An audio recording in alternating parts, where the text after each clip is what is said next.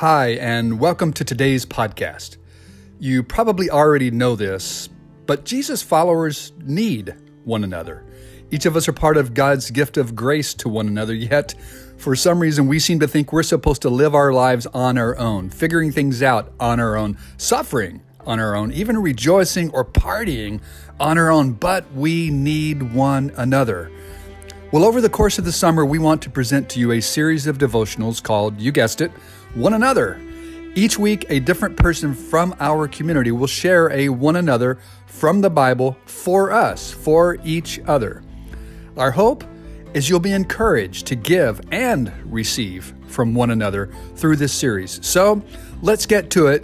Here's today's One Another podcast.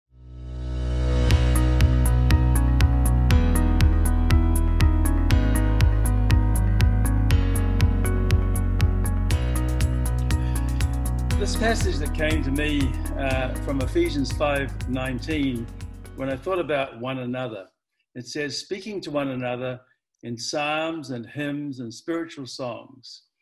And the, the scripture that uh, is up on the screen there, Yeah. read, Awake, O sleeper, and arise from the dead, and Christ will shine on you.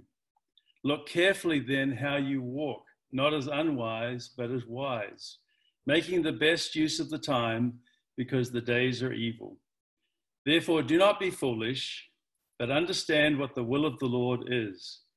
And do not get drunk with wine, for that is debauchery, but be filled with the Spirit, addressing one another in psalms and hymns and spiritual songs, singing and making melody to the Lord with your heart, giving thanks always and for everything to God the Father in the name of our Lord Jesus Christ, submitting to one another out of reverence for Christ. Ephesus was a spiritually bankrupt society. Paul described Ephesus as being darkness. And yet, in the midst of all that darkness, a bright light shone, and that was the Christian church, because Christ was their light.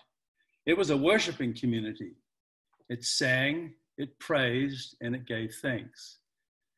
Paul's letter to the Ephesians begins by reminding them that we are to be imitators of God.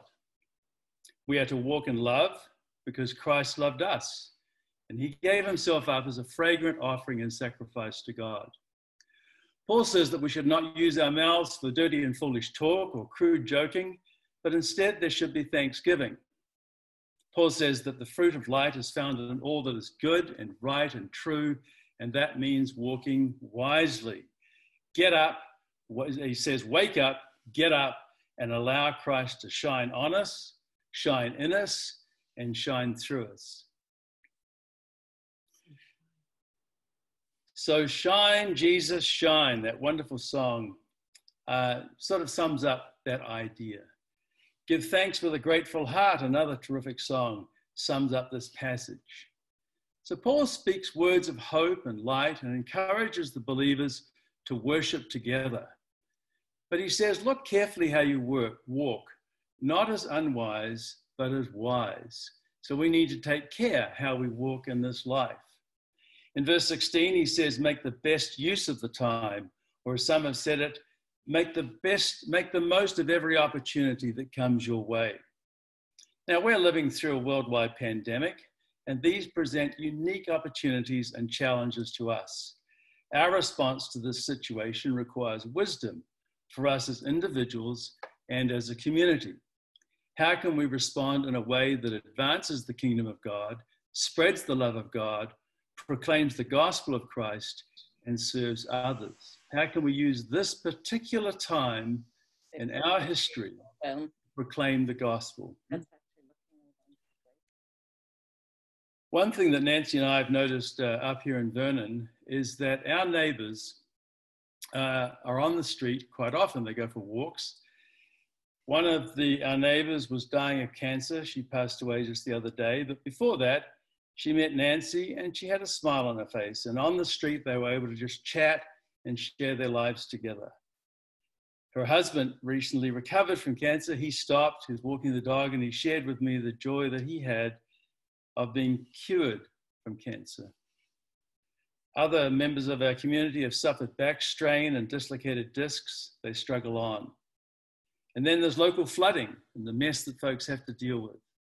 And I'm sure that you have people close to you that are going through difficult times, and some of which are not are related to the virus, and others are just dealing with life itself.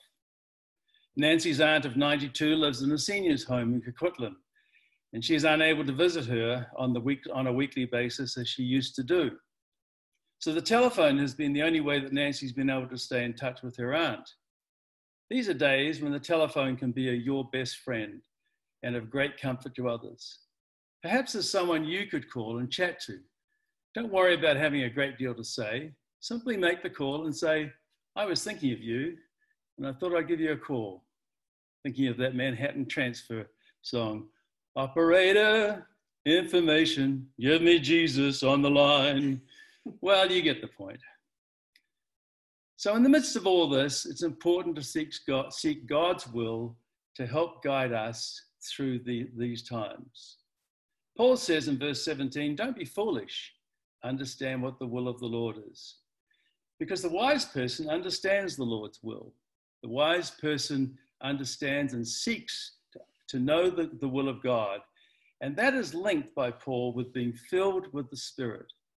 And being filled with the Spirit is linked to singing and praising and making melody in our hearts and giving thanks to the Lord, which brings us to the main text, which is be filled with the Spirit, speaking to one another with psalms, hymns, and songs from the Spirit.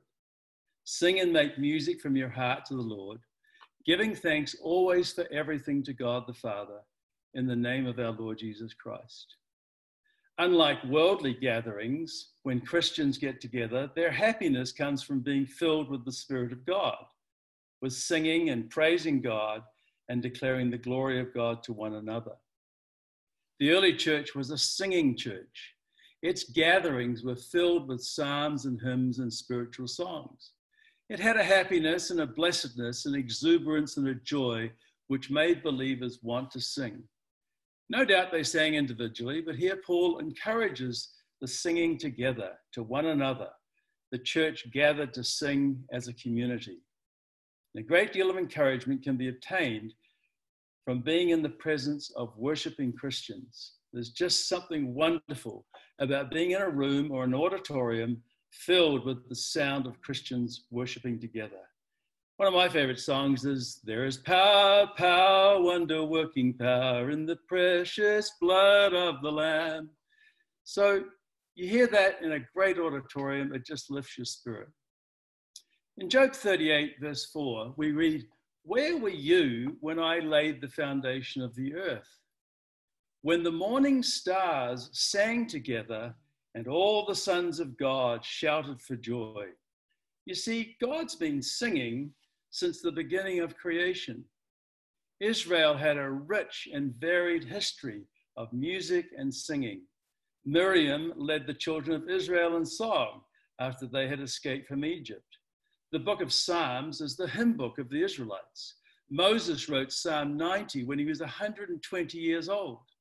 King David had 24 hour music and singing in the tabernacle. He also used his gift as a musician to calm and soothe the spirit of King Saul. The New Testament is full of songs tucked away in the Gospels and the epistles. One of the last things that Jesus did before he went to the cross was to sing a song. And while he was on the cross, he recited the words of Psalm 22 My God, my God, why have you forsaken me? Not all songs are happy. Some songs deal with difficult themes, but Jesus was a singer and could recite the Psalms from memory. The New Testament ends in Revelation with the Song of Moses and the Song of the Lamb. So let's be clear singing, music, and praise are central to our faith and life in Christ. You see, all God's creatures got a place in the choir. From the deep bass of Andrew Blackmore to the smooth tenor tones of Terence Ralston, Bert Ballou, and Raymond Crespo. And let's not forget the bird songs, the whale songs, the rustling of the leaves, the thunder and lightning, pitter patter of the rain, the whole cacophony of sound in creation. And note also the making of music amongst the believers was not always audible. The singing and making of music were from their hearts, and no doubt sometimes just in their hearts. God looks at our hearts and would rather receive one sincere word spoken or sung in truth and with conviction than a thousand words spoken or sung without any conviction at all. Our hearts and minds must be engaged in our worship. So even if you don't have a great voice, you can make music in your heart to God. Some of the greatest songwriters had lousy voices, but they wrote great songs. Sing a new song Make it up, hum a tune, and add your own words. Don't worry about getting the lyrics all rhyming correctly. Sometimes when I'm listening to a song on the radio, I like the, and I like the tune, I start making up words and sing along. And these random, made up on the spot songs usually involve something about the gospel, salvation, freedom, happiness, joy, and the like. My words are spontaneous and often disjointed. I don't care. It's fun. Give it a go especially in the shower or the car where only you can hear it and not get all self conscious. It's not the complexity or even the beauty of the song that matters, but the condition and intention of our hearts as we sing. Sometimes Nancy and I hear our grandkids humming or singing a made up song that brings great joy to our hearts. The great composer Johann Sebastian Bach dedicated every composition to the glory of God and we can do the same. Another thing about singing songs together is that they become memorable. These songs are a constant reminder of the great themes of the gospel. We share a common voice in declaring our faith and commitment to Christ. Singing together brings about a camaraderie, a unison of spirit that is difficult to engender in other ways. The other, door, the other day, my daughter-in-law and my daughter and son-in-law, they have a dog called Rocco. And he was sitting and leaning to his left side.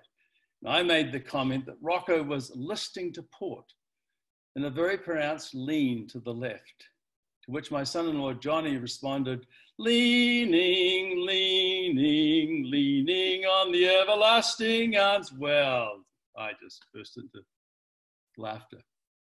So our memories of songs are usually spontaneous and random. How many of us have been around a campfire, looked up at the stars, and started singing How Great Thou Art, or if you're my age, In the Stars His Handiwork I See. One of the funniest stories Nancy and I heard was our, about our youngest daughters, from our youngest daughter's Sunday school teacher, Karen. Our daughter Brianne was about five years old. Karen was teaching about God washing our sins away. And Brianne burst into song from the movie South Pacific I'm to wash that man right out of my hair. I'm to wash that man right out of my hair and send him on his way. Whoa. Well, the scripture's clear. When we sing to God, we're also singing to one another. The effects are profound, and they include encouraging us in our faith, sharing our life in the Spirit, raising our spirits, and uplifting the downhearted, connecting us emotionally sometimes in joy, sometimes in sorrow, binding our hearts together in unity, making our souls more responsive to the grace of God. And then Paul concludes this passage by saying, giving thanks always and for everything to God the Father in the name of the Lord Jesus Christ. You see, the early church was a thankful church. They gave thanks for all things and in all places and at all times. Its members were in awe and amazed that God's love had reached down to save them. They were conscious that God cared for them, and in the middle of chaos, they realized they were safe in His hands. God was in control, so they raised their voices in thanks to Him. We sing as one church with one voice to one God. So be filled with the Spirit, speaking to one another with psalms, hymns, and songs from the Spirit. Sing and make music from your heart to the Lord, giving thanks always for everything to God the Father, in the name of the Lord, of the Lord Jesus Christ. Still